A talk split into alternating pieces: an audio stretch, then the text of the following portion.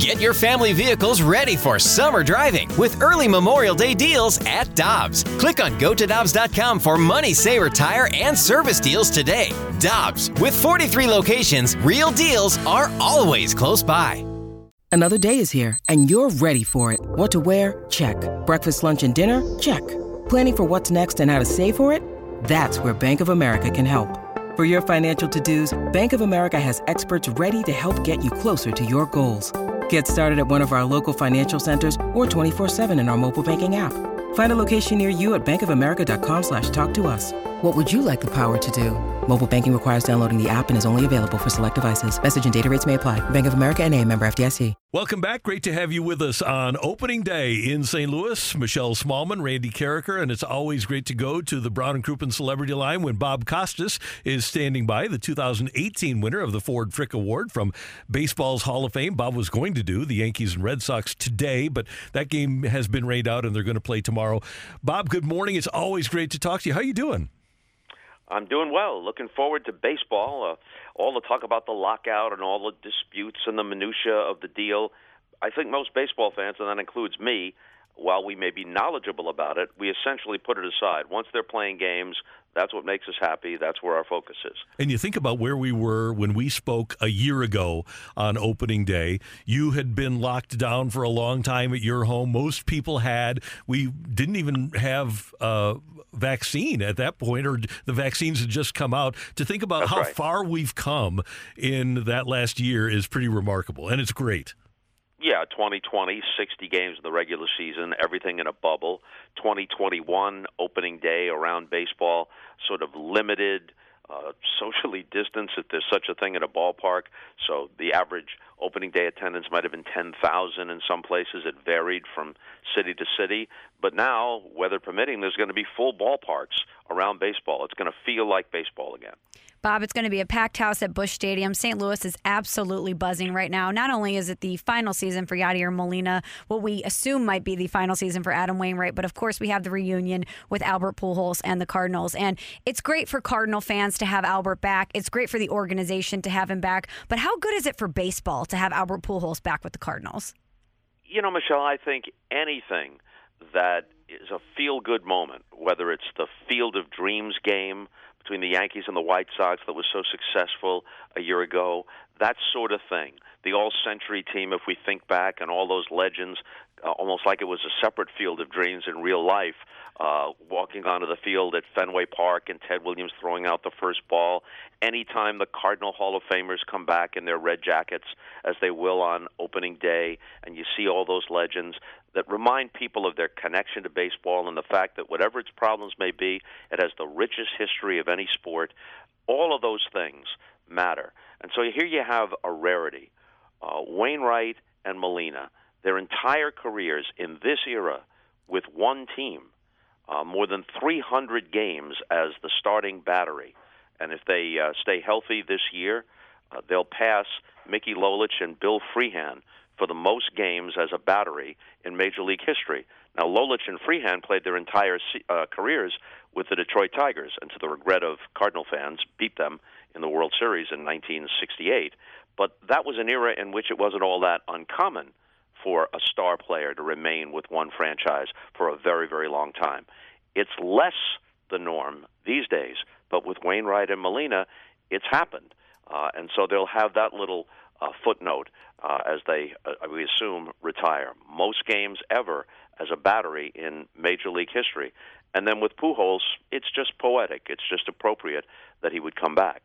And while a lot of National League fans, uh, myself included, have misgivings about the universal DH. There are strategic wrinkles and little nuances that the National League style of play brought to the game, and now that's going to be gone. But one of the advantages is that it probably wouldn't have been as practical uh, to bring Albert Pujols back without the universal DH. Uh, and as happened in the American League at the very beginning of the DH rule back in the 1970s, a lot of fan favorites had their careers and their effectiveness extended by the DH. Carl Yastrzemski, uh, Orlando Cepeda, Al Kaline, players like that. So that's what it's doing for Albert Pujols. Uh, and if you followed it, and I'm sure you did, when he went from the Angels, the Angels released him, and of course that's the American League, and they had the DH, and the Dodgers picked him up. People wondered how can they make use of him, and they actually did make pretty good use of him, spotting him against certain left-handed pitchers, usually as a pinch hitter, very occasionally as a first baseman. So Albert can still be effective. He's not going to get nearly the number of at bats that he used to, but uh, if they pick their spots properly, Albert can still be effective. And Bob, part of what makes baseball great for me, and I think it does for you, is we grew up in a time where your your parents, your dad would take you to a game and point out the great player and say, "Hey, that's that's a great player. I've I've watched him play for years, and now you're going to get an opportunity." Mm-hmm. So much sentimentality has been lost from baseball, and we talked to Bill DeWitt yesterday, and he said, "Yeah, sentimentality did play a role." Now, the way baseball front offices are structured, there isn't much room for sentimentality. So, to have these three guys together for yeah. one last ride is something that I think parents can deliver to their children this year in St. Louis. Yeah, there will never be another Stan Musial in St. Louis, but I think of the words of Harry Caray on Stan's last at bat. Take a good look, fans. Take a good long look. We won't see his like again. Well, now we know, season long. Take a good long look. Uh, and these three guys, I mean, obviously there was some hard feelings when Albert left, and now he's coming back and tie a ribbon around it and make everything right, a complete reconciliation. But Wainwright and Molina have been classy. They've been true Cardinals. They belong in the pantheon, as does Albert, one of the greatest hitters of all time. Um, so it isn't just the last at bat or the last pitch thrown. It's all season long. Remember this, because it's very unlikely that this sort of scenario will ever come our way again, even if we live to be 100. And Bob, I think too, we want hope as sports fans. We want to see greatness in real time. And just the chance that we could see Albert get to 700 is enough, I think, for a lot of Cardinal fans. Yeah, do the math for me. How how far off is he? About 20, 19? 21. What, how, 21. 21. 21. That's, that's asking a lot considering the number of at bats he's likely to get. Um, but who knows? He's Albert Pujols. Maybe if he hits 15 this year, he comes back for another to get to 700. Who knows? Hey, Bob, we talk to fans all the time, and they're disappointed that the Cardinals don't go all in. And the Cardinals, uh, I've got a, a, stat that I love. Since the end of the 2010 season, in the last 11 years, the Cardinals have played five regular season games in which they didn't have a chance to make the playoffs. Five meaningless games in the mm-hmm. last 11 years. As you travel around, you go to different ballparks. Do you think the the fact that Cardinal fans are upset that they haven't won a World Series since 2011. Does that cause uh, them to be entitled, too entitled, perhaps? well, as I speak, uh, I'm I'm sitting in New York where I'm going to do the Yankees home opener against the Red Sox on Friday, uh, having uh, been postponed a day because of torrential rains uh, on the scheduled opening day. The Yankees have not been in the World Series. Forget about winning it. They did win it, but they haven't been in the World Series since 2009. The last decade in which the Yankees were not in the World Series was the teens, not the 20 teens, the 19 teens before the arrival of Babe Ruth. And if you think that's not an issue in New York with Yankee fans, now they haven't had a sub 500 season since the early 1990s, but uh, they haven't won a World Series. The, the Torre era was incredible, but they haven't won. They've won one World Series since 2000. So the Cardinals, relatively speaking, have done better than that, and they've won a World Series and been in a World Series more recently than the Yankees, two of them, 2011 and 2013. But it speaks to the expectation. Yes, it's not quite as harsh and demanding in St. Louis as it is in New York and some other cities, but Cardinal fans uh, have come to expect, and they get it, come to expect contenders. But let's look at this realistically. We now have multiple layers of the playoffs where even the best teams can get tripped up the Giants won 107 last year. They didn't get out of the division series because they ran into the Dodgers who won 106, but the Dodgers didn't get to the World Series. That you think about how difficult it is to run that gauntlet, and now they're going to add additional playoff teams, and the wild card round will be best two out of three, and one of the three division winners is going to be thrown into that crapshoot. So October, or maybe into early November, is really an entirely separate season the best you can hope for, occasionally there'll be a dynastic type team, but the best you can hope for is that you're constantly in the mix and then the breaks go your way uh, in October. Um, so I understand, but uh, the Cardinals the Cardinals have consistently put an excellent product on the field. They're a consistently well-run franchise in almost every respect you can think of.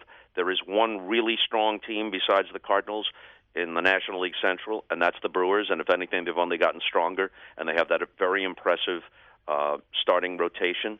Um, it seems as if the Cubs uh, are not the force that they once were. The Reds look like a team that was moving toward that, and then they took several steps back this offseason, selling off or failing to re-sign uh, players that were essential for them. So they don't appear to be uh, a factor. So it looks to me like the Cardinals and the Brewers are Uh, are going to contend in the Central, but with extra wild cards um, it's it's it's almost certain, barring a disaster, that the Cardinals will play in October.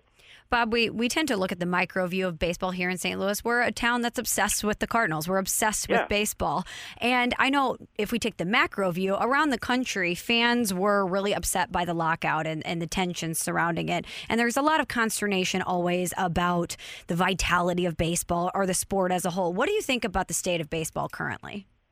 I think the state of baseball for fans and as an entertainment product revolves around what happens on the field. The disputes uh, and the negotiations about economic issues are inevitable and they're essential.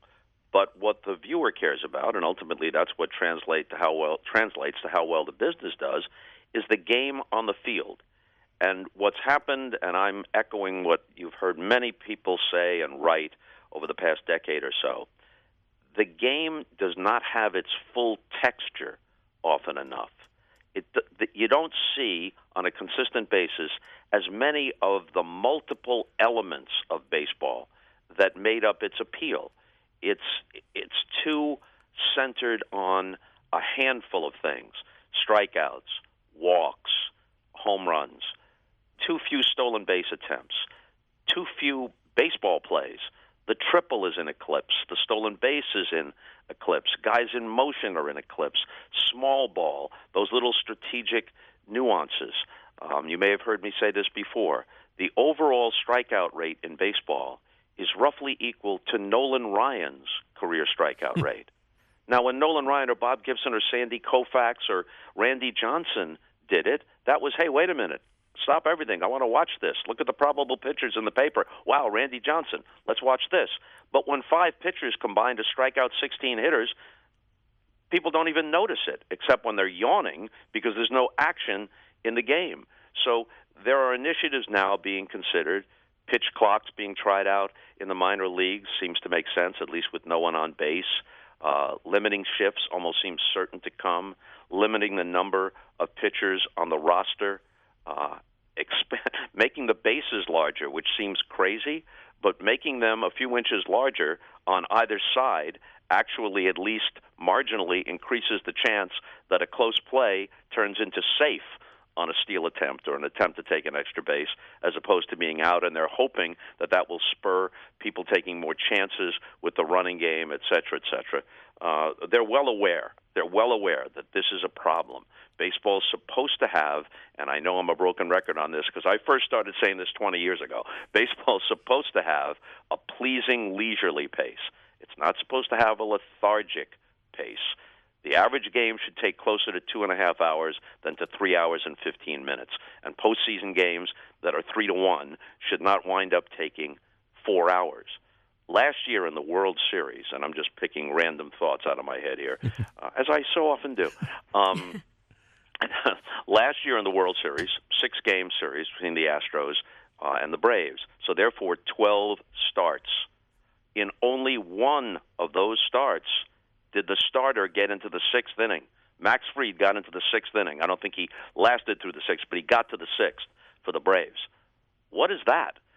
Not only is it odd strategically, but it diminishes the theater and drama of the game. Um, you no longer have those moments. And I'm not reaching into the distant past. I'm not talking about Bob Gibson and Sandy Koufax. I'm talking about Madison Bumgarner only several years ago. those moments where the hero of the series is on the mound when the series ends.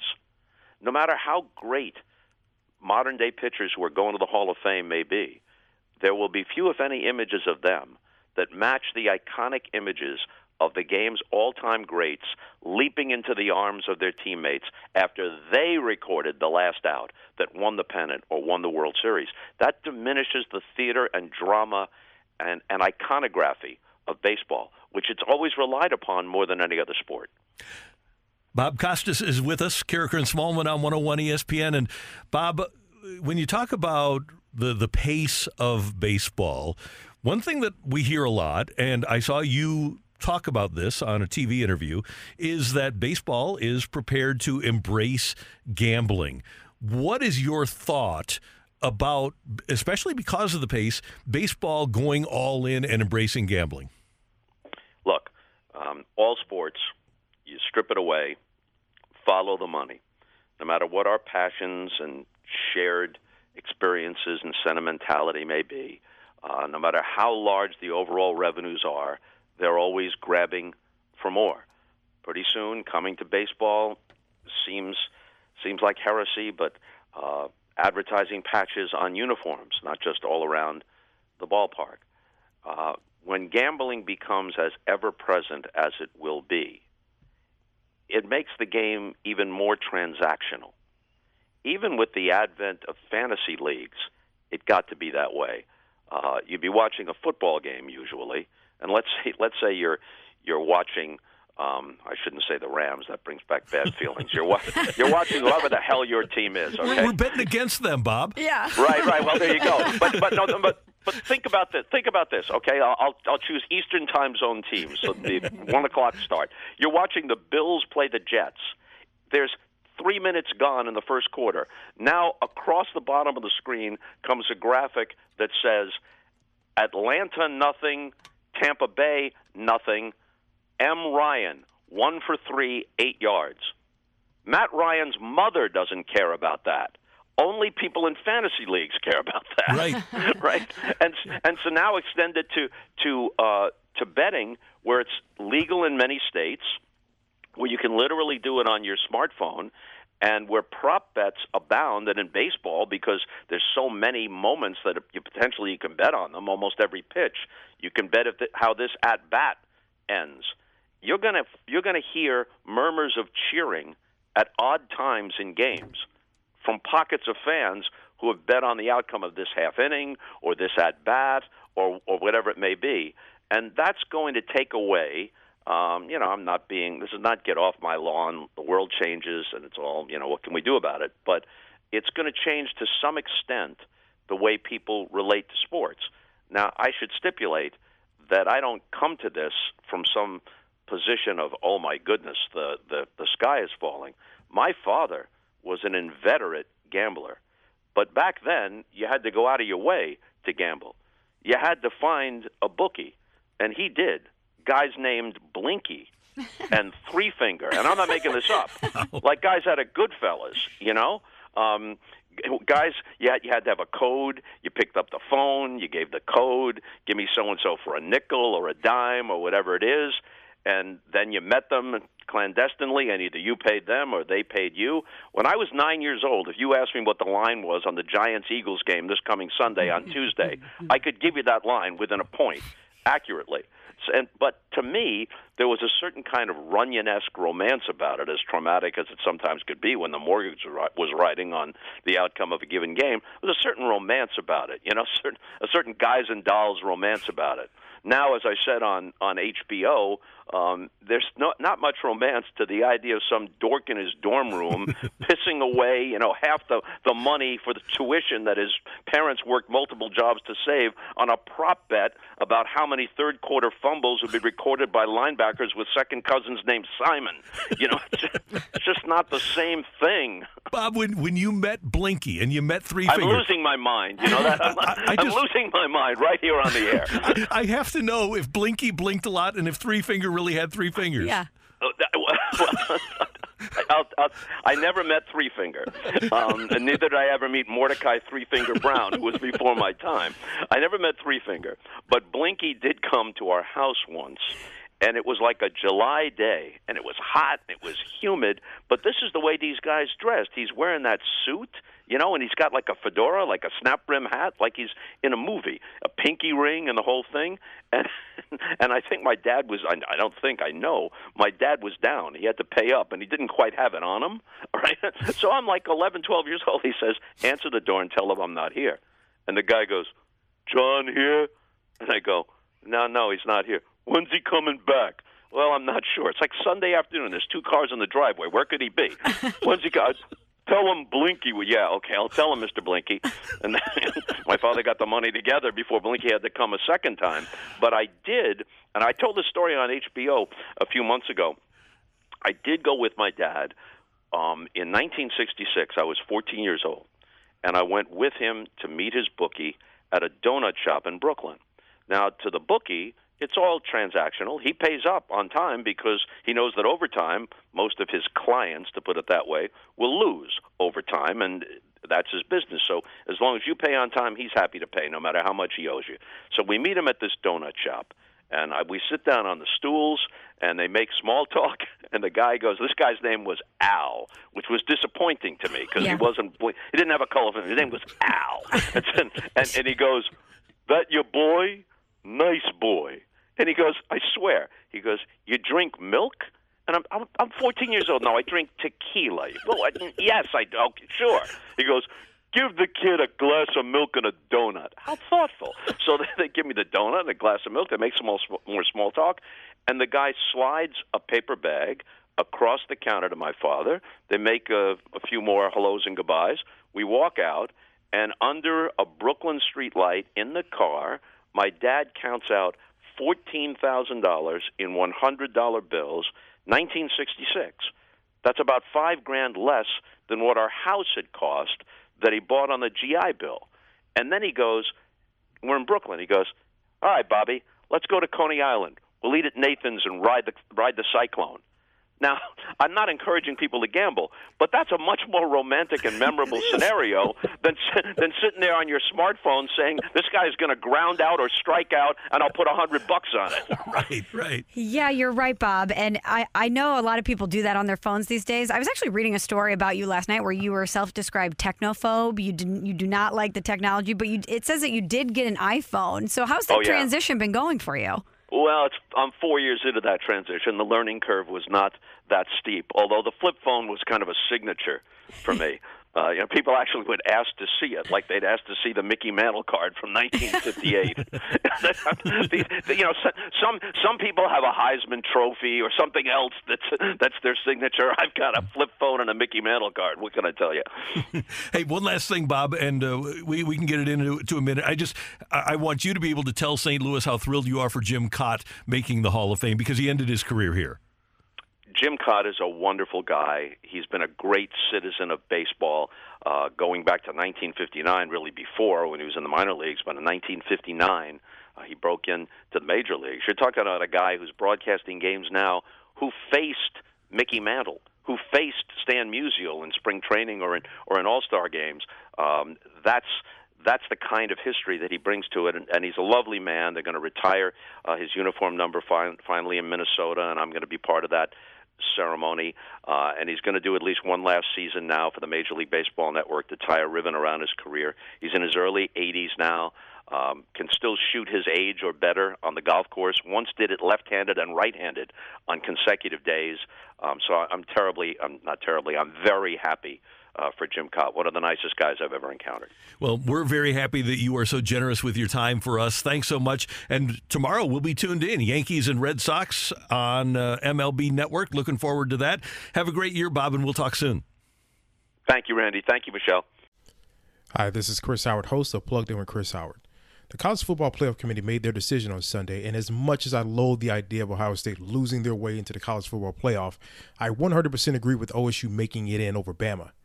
Nick Saban citing some hypothetical point spreads to prove his point that the Tide deserve a spot in the college football playoffs holds little substance when you consider Bama's best win is over Texas. No, the committee got it right. TCU had a great season with far more ranked wins than Bama and didn't deserve to lose their spot after playing a surging Kansas State in a championship game. And Ohio State, while not playing some of their best ball later in the season, was still 12 0 until they came face to face with my Wolverines. While the college football playoff system isn't nowhere near as good as it could be, it's better than what we had. And in a few years, it will be better for all of college football. Hi, this is Chris Howard, host of Plugged In with Chris Howard. Get the latest odds and trends for every professional and amateur league out there. From football to basketball to soccer and esports, we've got it all at betonline.net. And if you love sports podcasts, you can find those at BetOnline as well. And don't forget BetOnline for the NHL, MMA, boxing, and golf. Head to the website today or use your mobile device to learn more. BetOnline, where the game starts. Your favorite band's about to play a sold out show. You got in. Over here! With a friend and found a spot close enough to see the set list. They're definitely playing your song. When you're with Amex, it's not if it's going to happen, but when. American Express. Don't live life without it.